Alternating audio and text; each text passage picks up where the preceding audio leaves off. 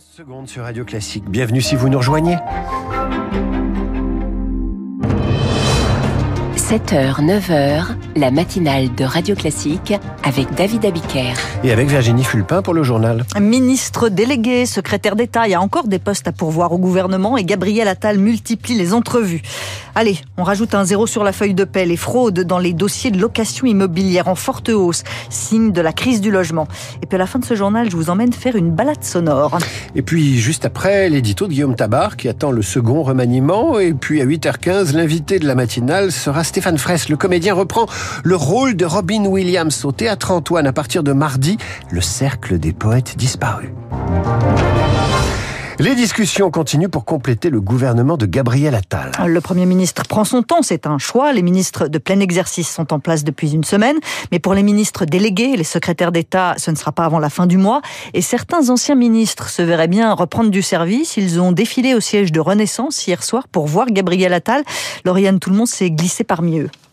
Hier soir, en sortant du siège de Renaissance, Stanislas Guérini a le sourire. Il pourrait retourner au gouvernement toujours avec le portefeuille de la fonction publique. Soyez patient, lance sans doute moins serein l'ancien ministre des Transports Clément Beaune. La situation est inconfortable, reconnaît-on à Renaissance. Plus d'accès au bureau, plus de chauffeurs, plus d'agents de sécurité pour les ex-ministres. Le temps est long et l'angoisse monte. L'ancienne ministre de la Santé, Agnès Firmin-Lebaudot, a zéro nouvelle, zéro info ni sur le casting, ni sur le timing, s'inquiète son entourage. On n'a pas de son, pas d'image, Gaston au modem, alors que les tractations sont confinées entre l'Élysée et Matignon. C'est une période de flottement étrange, confie un conseiller ministériel qui se retrouve lui aussi sans emploi. C'est l'ascenseur émotionnel, abonde une ancienne directrice de cabinet, car avant l'annonce officielle, tout peut changer. J'ai vu une ministre sauter dans les cinq dernières minutes, souffle-t-on à Matignon. Les anciens membres du gouvernement gouvernement espère être fixé sur leur sort avant la fin du mois. Gabriel Attal va gérer lui-même le dossier du lycée privé Stanislas. Amélie Oudéa-Castera ne peut pas le faire elle-même. C'est là où sont scolarisés les enfants de la ministre de l'Éducation nationale. Et il y aurait un risque de conflit d'intérêts. Un rapport de l'inspection générale signale des dérives à Stanislas. Une conséquence directe de la crise du logement. Pour se donner une petite chance de trouver un appartement, on triche. C'est une étude IMO Direct qu'il montre. À Paris, un dossier de location sur quatre présente de fausses pièces, 1 sur 5 ailleurs en France.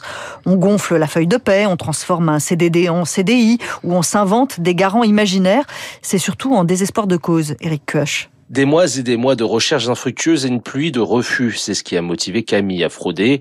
Avec une amie, elle recherchait une colocation. Problème, malgré 5000 euros de revenus mensuels à deux, elle n'était pas en CDI. On a visité pas mal d'appartements et au bout d'un moment, on a fait toutes les deux une carte d'étudiante avec nos quatre parents qui étaient fonctionnaires. C'est passé tout de suite. On était effectivement déjà plus étudiantes, on travaillait, mais ça passait pas. Camille est graphiste indépendante, son amie intermittente du spectacle, des candidates peu sérieuses aux yeux des bailleurs. Je suis pas du tout euh, habitué à transgresser les lois ni rien. Donc euh, le moment de décider de mentir, c'était pas facile, mais en fait, si c'est la seule solution pour arriver à ses fins, ben pourquoi pas quoi. À Paris, pour louer un 50 mètres carrés, il faut gagner en moyenne 5500 euros par mois et être en CDI pour respecter les critères. Intenable pour beaucoup et à la faveur d'un marché tendu, les fraudes explosent, avance Arnaud Accard, président d'Imo Direct. Il y a plus de profil type des CDI, des CDD. Enfin, c'est pas du tout que euh, des indépendants, des intermittents du spectacle ou autres. C'est très certainement euh, lié à cette tension sur le marché locatif où ça devient de plus en plus compliqué de trouver un logement. La falsification de documents est passible de 3 ans de prison et de 45 000 euros d'amende. Un risque que de nombreux candidats sont prêts à prendre pour espérer trouver un toit. Il y a les aspirants locataires et les aspirants propriétaires. Une bonne nouvelle pour cela, pour le crédit immobilier, la baisse des taux devrait accélérer au printemps. La hausse a été historique en 2023, mais la décrue commence. Aux États-Unis, les républicains se préparent à une primaire décisive dans le New Hampshire. Donald Trump l'emporte à nouveau mardi, comme dans l'Iowa cette semaine, alors les jeux seront faits, ou presque. Une personne peut tout faire basculer. Nikki Haley, elle s'érige en rempart contre un duel Trump-Biden et Laurent Saïm l'a suivi en meeting. À Merrimack, petit village à deux heures de Boston, le tomahawk n'est plus une arme de guerre, mais une taverne. Oui, un bar à steak très populaire où hier soir, autour d'un nouveau chanteur, on aimait parler politique avec quelques journalistes. Alors ici, chacun est conscient que tous les quatre ans, le New Hampshire joue un rôle dans ce qu'on surnomme les soubresauts de cette sacrée démocratie. En 1992, le New Hampshire a sauvé Bill Clinton.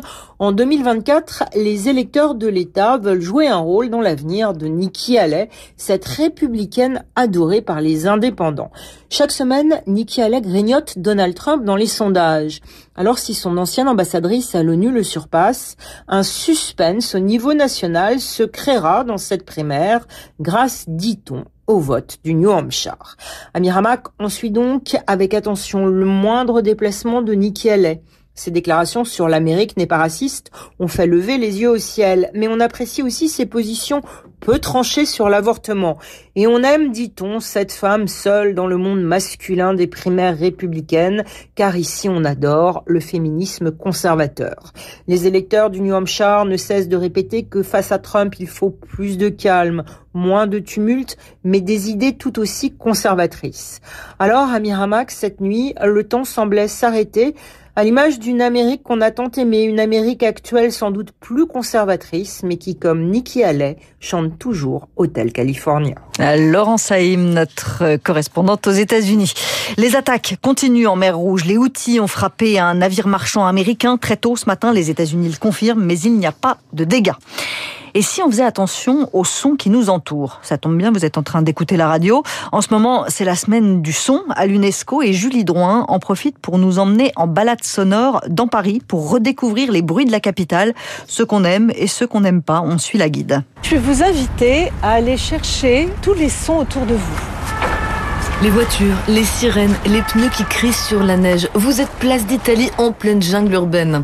Le groupe d'une dizaine de personnes doit identifier ces sons, puis regarder l'effet qu'ils ont sur eux. Est-ce que ça provoque chez vous des émotions négatives ou positives? Deuxième étape dans un centre commercial, là où tous les sens sont en éveil et mis à l'épreuve, nous précise notre guide, la sophrologue Martine Benita. Il y a des fois dans les centres commerciaux, c'est très bruyant, ça peut nous stresser. Hein. Il y a des gens qui deviennent violents par rapport à des bruits très très forts. À la sortie, tout le monde respire un peu. Direction la butte le calme et quelques découvertes sonores pour Neymar. J'aime trop le son euh, lorsque l'on marche sur euh, cette neige blanche. Hop, on entend. En fait, je prenais jamais le temps d'écouter autour de moi. Fin de la balade en musique pour une détente complète et un bilan positif pour Philippe. J'ai trouvé que c'était une vraie pause détente dans les tourments de la vie citadine. C'est bien, ça permet de voir Paris autrement. Martine Benita le rappelle, l'impact des bruits qui nous entourent n'est pas à sous-estimer. L'oreille, c'est comme un muscle, ça a besoin d'un temps de pause. Cette spécialiste des acouphènes voit les jeunes de plus en plus touchés par ces troubles auditifs.